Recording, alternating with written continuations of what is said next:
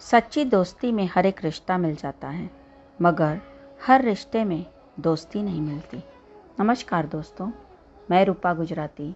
आप सभी को कुछ सुनी, कुछ अनसुनी कहानियों के सफ़र में लिए चलती हूँ। पर जैसा कि हमने वादा किया था, हम आज बीच बीच में से हम कहानियाँ ना लेकर कभी चर्चा का विषय लेंगे। तो जैसा कि कल ही फ्रेंडशिप डे था तो मैंने सोचा कि हम आज दोस्ती इस विषय पर चर्चा करेंगे। यह वो नाता है जिसके निबाह की कोई कसम नहीं, कोई दावा नहीं, किसी जमानत की ज़रूरत नहीं।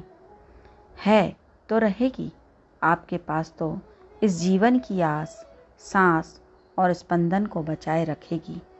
ऐसी बेमिसाल दोस्तियाँ बहुत बहुत फ़ेमस हैं इस ज़माने में।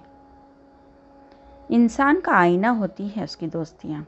दोस्तों के चेहरे एक जैसे भले ना हो, उनकी सीरत ज़रूर हम शक्ल होती है।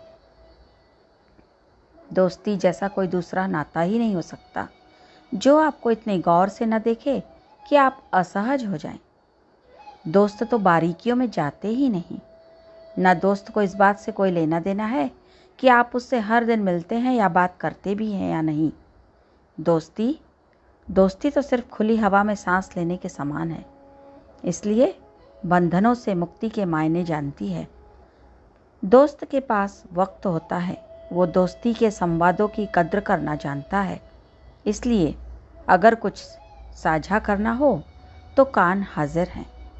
राजदारी भरोसे की ज़मीन पर खड़ी होती है। वही जो दोस्त के पास मौजूद होती है। कहना नहीं पड़ता, दोस्त समझता सब है। उदासियाँ ख़त्म करने का तरीका उनको जबरिया मुस्कानों से ढकना नहीं पड़ता। उनकी जड़ों को समझकर समूल नष्ट करना है। हिसाब किताब का को कोई रजिस्टर दोस्ती के पास नहीं होता। तभी तो सारे नातों से ऊपर के दर्जे पर बैठती है दोस्ती। हाथ छूटे, लेकिन साथ कभी नहीं छूटता। बरसों बाद भी बात वहीं से शुरू होती है जहाँ अर्धविराम लगा था। दोस्तियाँ सबसे पक्की तो बचपन की होती हैं जी, जैसे कोई मकान की नींव लेता हो।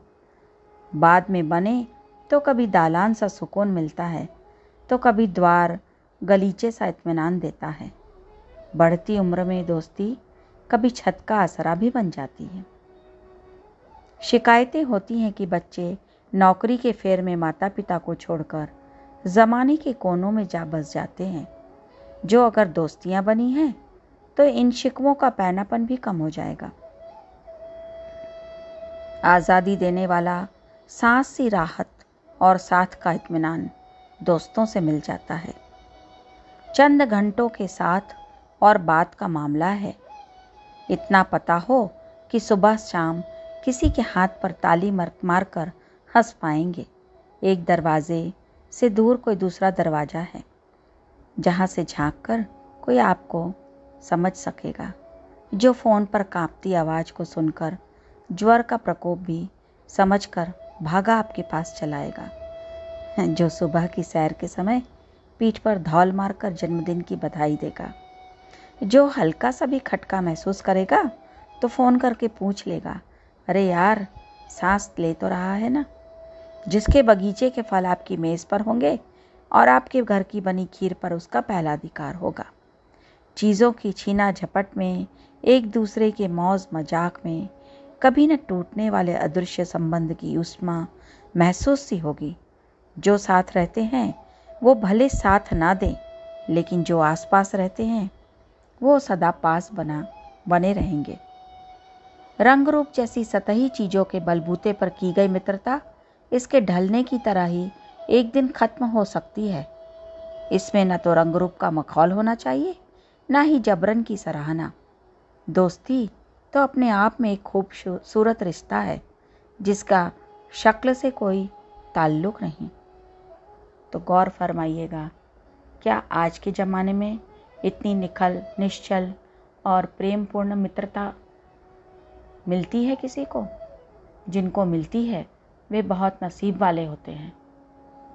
कोशिश करिएगा कि आप भी किसी के इतने अच्छे मित्र बने। धन्यवाद।